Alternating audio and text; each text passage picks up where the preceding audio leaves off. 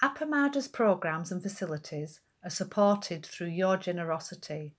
Your support really does make a huge difference. You'll find a link for contributions on the website at appamada.org forward slash contribute. Thank you so much.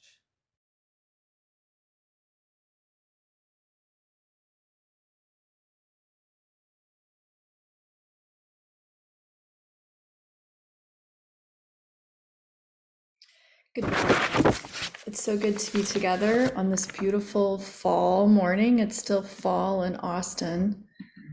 And I'm putting my Zoom, our, my Zoom screen so I can see everyone.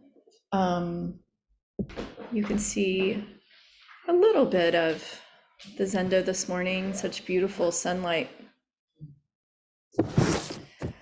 Um, today's talk is um, entitled Make the World Your Altar.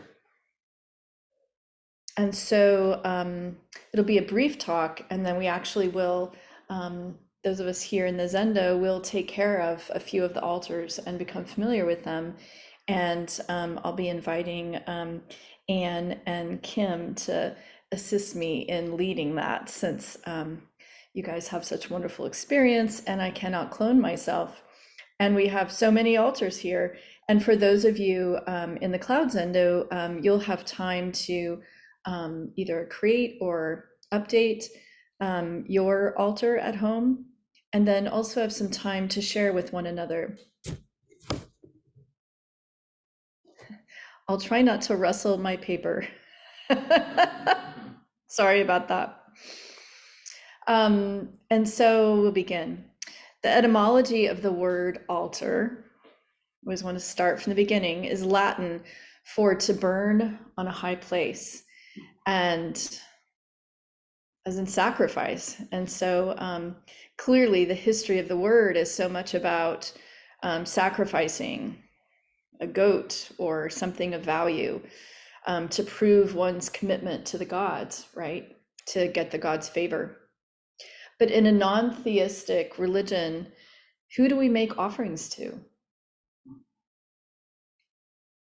Deborah Sado Martin, um, a teacher at Zen West in Eugene, Oregon, says, I cannot tell you if there are beings who receive the scent of incense and come to our aid. We don't know. But I can tell you that to live in the light of an altar is a transformative act for the one who makes the approach.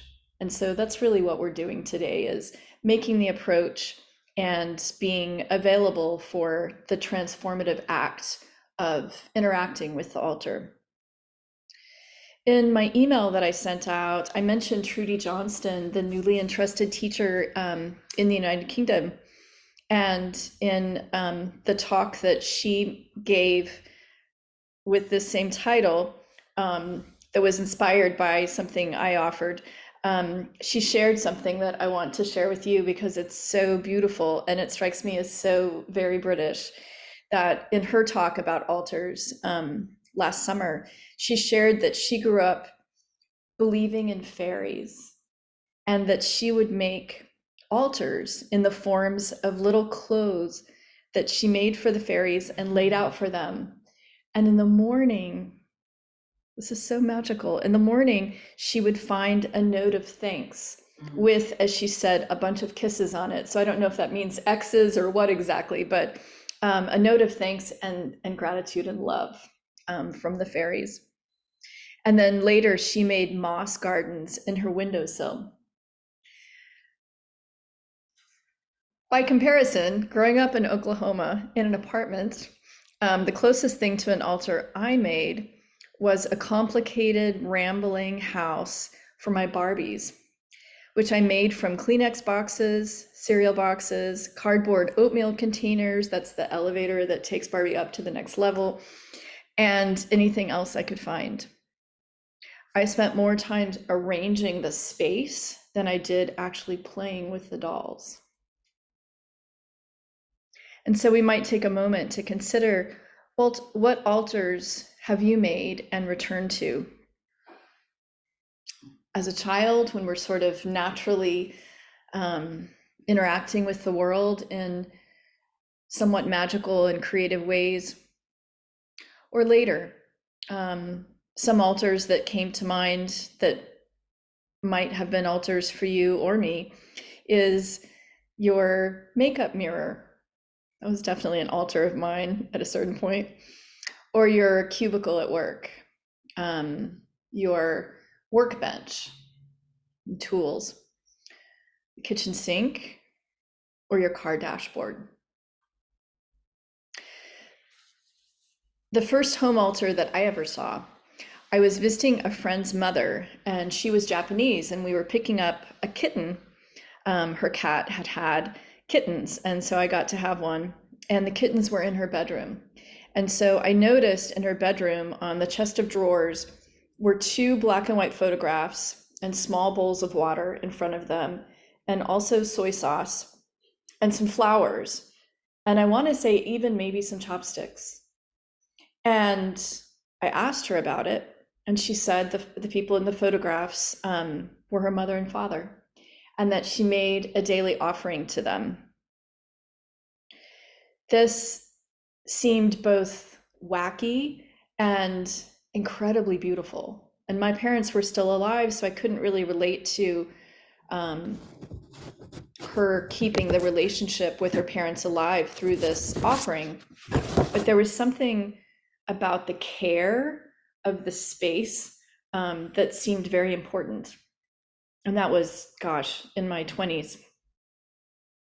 So, what is an altar? What makes it different from a decorative arrangement of pretty things? For one, an altar is intentional. Each item or detail has a purpose and expresses our aspiration. It has personal meaning meaning to us. And so the altar and the zendo may not have personal meaning for us individually, though it might, um, but it definitely has meaning for the Sangha. A Zen altar can be in the zendo or at home. And at home, you might even have more than one altar. Um, you might have an altar for ancestors and um, you might have a personal altar if you're a family or a couple you might have um, you know a family or couple altar and then also um, you might uh, create an altar when someone um, you care about um, dies um, we definitely had a dog altar in our living room for a number of months after the passing of our 15 year old dog reggie an altar at home might be in a private part of your house. Um, sometimes people have their altars in their closet, um, or it may be in a in plain sight. Most of all, our altar reminds us of our commitment to sitting practice and our vow to free all beings, including ourselves. And it inspires us. What do you put on an altar? The offerings represent the four elements flowers for earth, candle for fire, water offering, a bowl of water, water, and incense, an incense smoke for air. The Tibetan teacher Thubten Chodron says, sort of reminds us that these offerings are based on ancient Indian culture and the idea that when you had a guest come to your house in ancient India, which also could kind of be like Austin in the summer, um, it's very hot and dusty, and you offer your guest first something to drink, and then um, maybe some fragrance, maybe some food, um, etc. And so there's also this idea of the altar being um, a place of invitation or preparation for the arrival of a guest, which kind of makes me think of that Rumi poem, The Guest House. And in thinking about altars, I also encountered this quote by Lama Willa Miller. And it's about candlelight. So I'll briefly say that um, I personally believe that candlelight makes everything better. And in fact, when we had a newborn in our house who cried for hours at dinner time, candlelight was the only way that we got through it, is sitting at the table with a candle, rocking that little baby in his little rocky thing. Um, Lama Willa Miller says, when you meditate, you light up the world with your aspirations. Instead of dismissing the world as a shadowy place beyond your control, a candle symbolizes the incandescence of wisdom or the guiding light of love. It also creates an ambiance of peace. Another thing about altars is they're always changing, they're alive. The flowers die, the water evaporates incredibly quickly, the candles burn down, the incense turns into ash, and often creates quite a mess. So, an altar is also about care and repair and meeting the inevitable falling apart of things and change.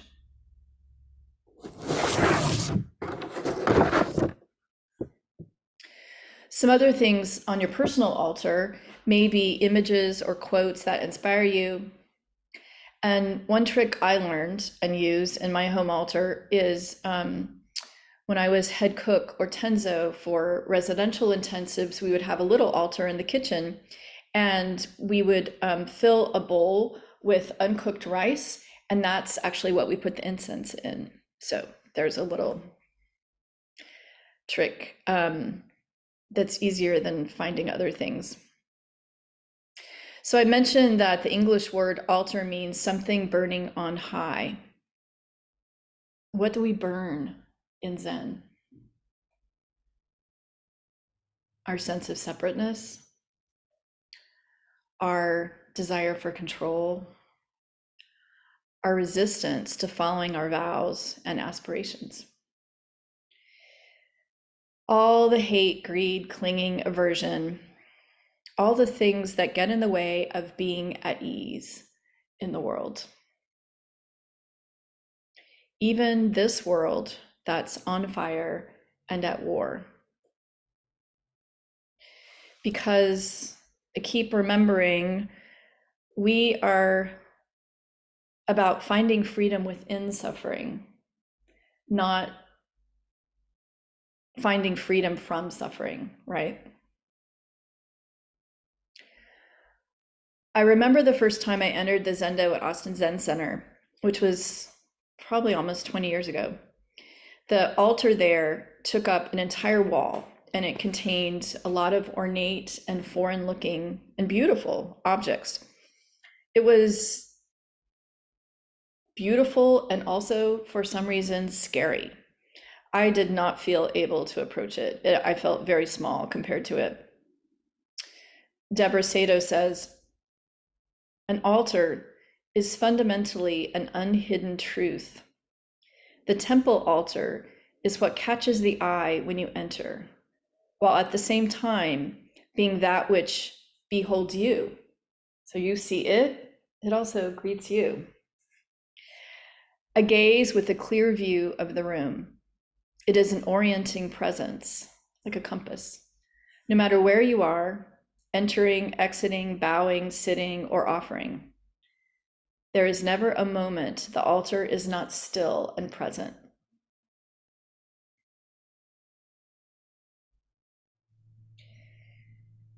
And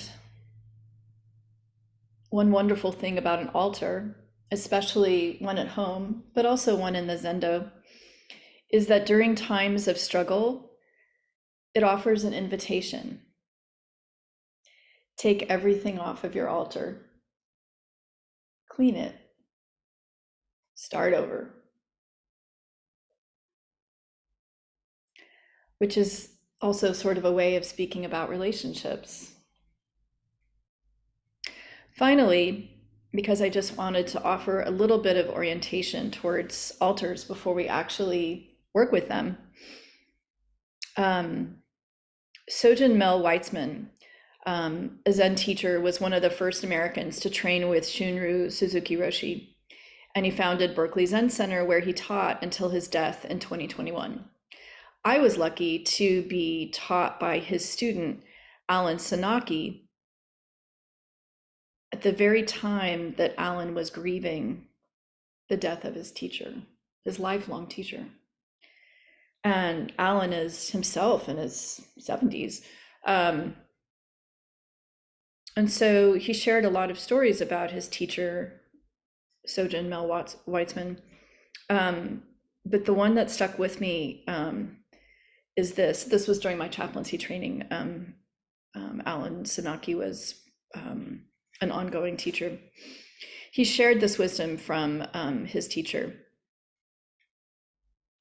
I think he first told a story about watching um, his teacher enter the Zendo at Berkeley Zen Center and how his teacher would go to the altar and um, I'm not sure what words he used, but what comes to my mind is sort of fuss with it, you know, just sort of look at it, but also get in there and tweak things. And I think that Alan once asked him, like, why are you always messing with the altar? And um, Sojun Mel Weitzman said, uh, by way of explanation, don't treat anyone or anything like an object. That was probably the biggest teaching I got from the two year chaplaincy program is that sentence. And so, in the way that um, Sojun Mel was approaching the altar, um, it was very intentionally relating with the altar and caring for each object, like using both hands, even though he only maybe needed to use one hand to pick up this, you know, little bowl or whatever. But bringing all of himself the way you do to relationships, or at least the way we aspire to. Um, and so that quote again don't treat anyone or anything like an object, which also is a way of saying, again, that um, aspiration of of really practicing and feeling the sense of not not separate, not two. So ultimately, as the title of this talk invites us, altars train us how to treat ourselves with care, with intention, each other, and the world. With care and attention, and also the knowledge that things will get messy. The flowers will die, the incense will burn away and leave a heap of dust. And we will necessarily need to come and bow and take time to carefully clean it up, and restore the altar.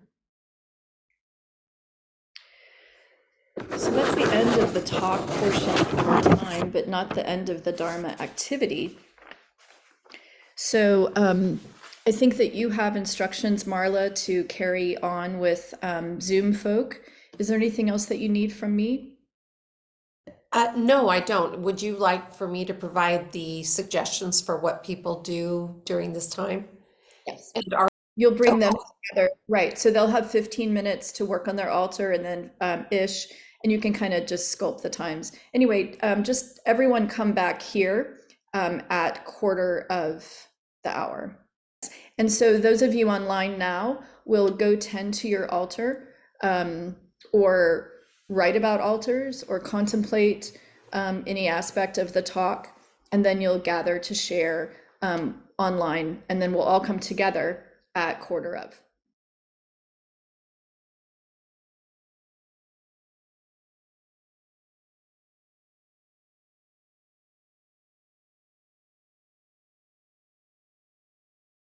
Yeah, is there someone else um, in the clouds Zendo that wants to speak? You guys um, had the opportunity or the invitation to work on your own personal altar and then also share with someone else. Um, so your experience was a little bit different than ours um, here in the Zendo, where we just took care of altars and there were lots of tiny, very full containers of water going about very slowly. Um, uh, what um, came up for you guys? What did you notice? What did you experience? Um, Rosemarie. Okay, uh, well, um, so I was with Claudine, and uh, we had a very interesting time because we couldn't unmute. So we had a very we had a silent uh, connection, which was interesting because for a while we thought, oh well, you know, we no, we can't. And um, but then I, you know, my one of my altars is behind me, so I got up and I took each little piece and I brought it up to the screen and I brought it back and then I, you know, so I was just showing her, you know, some of the um, things that I have, and um, and then uh, she did the same. She picked. I think you picked your laptop up, Claudine, because it was not as close, and um, and then her background was blurry, so I had to say in the chat, you know, unblur your background so I can really see. And then um, it was just, and I said to her in the chat, you know, this is very intimate without our voices. There was just, it was different. It was different, and for me, um, really intimate. And I don't know if we had been talking, if Claudine would not have picked up.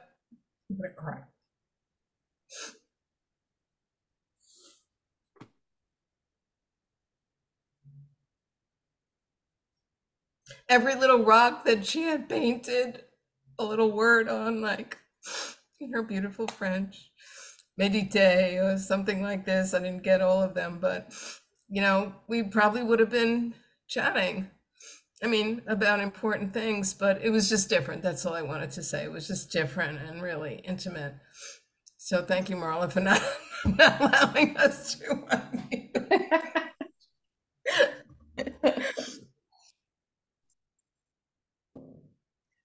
And uh, Claudine, and then we'll come back to the Zendo.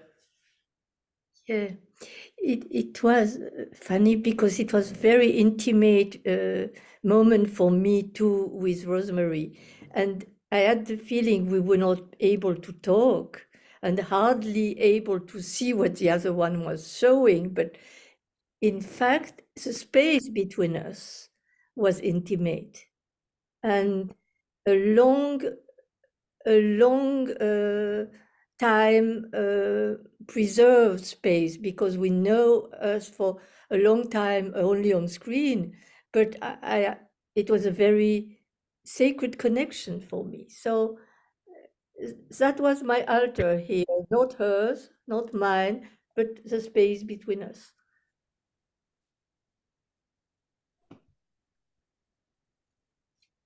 So coming back to the um, Zendo for a moment, um, kind of any last thoughts and and also um, you know I want to welcome in. Sometimes we have resistance to the you know fussiness, the sort of grandmotheriness of um, taking such care of things that are kind of like it already has water in it. And so it's also okay to you know it's wonderful to work with all of that, um, even one's resistance.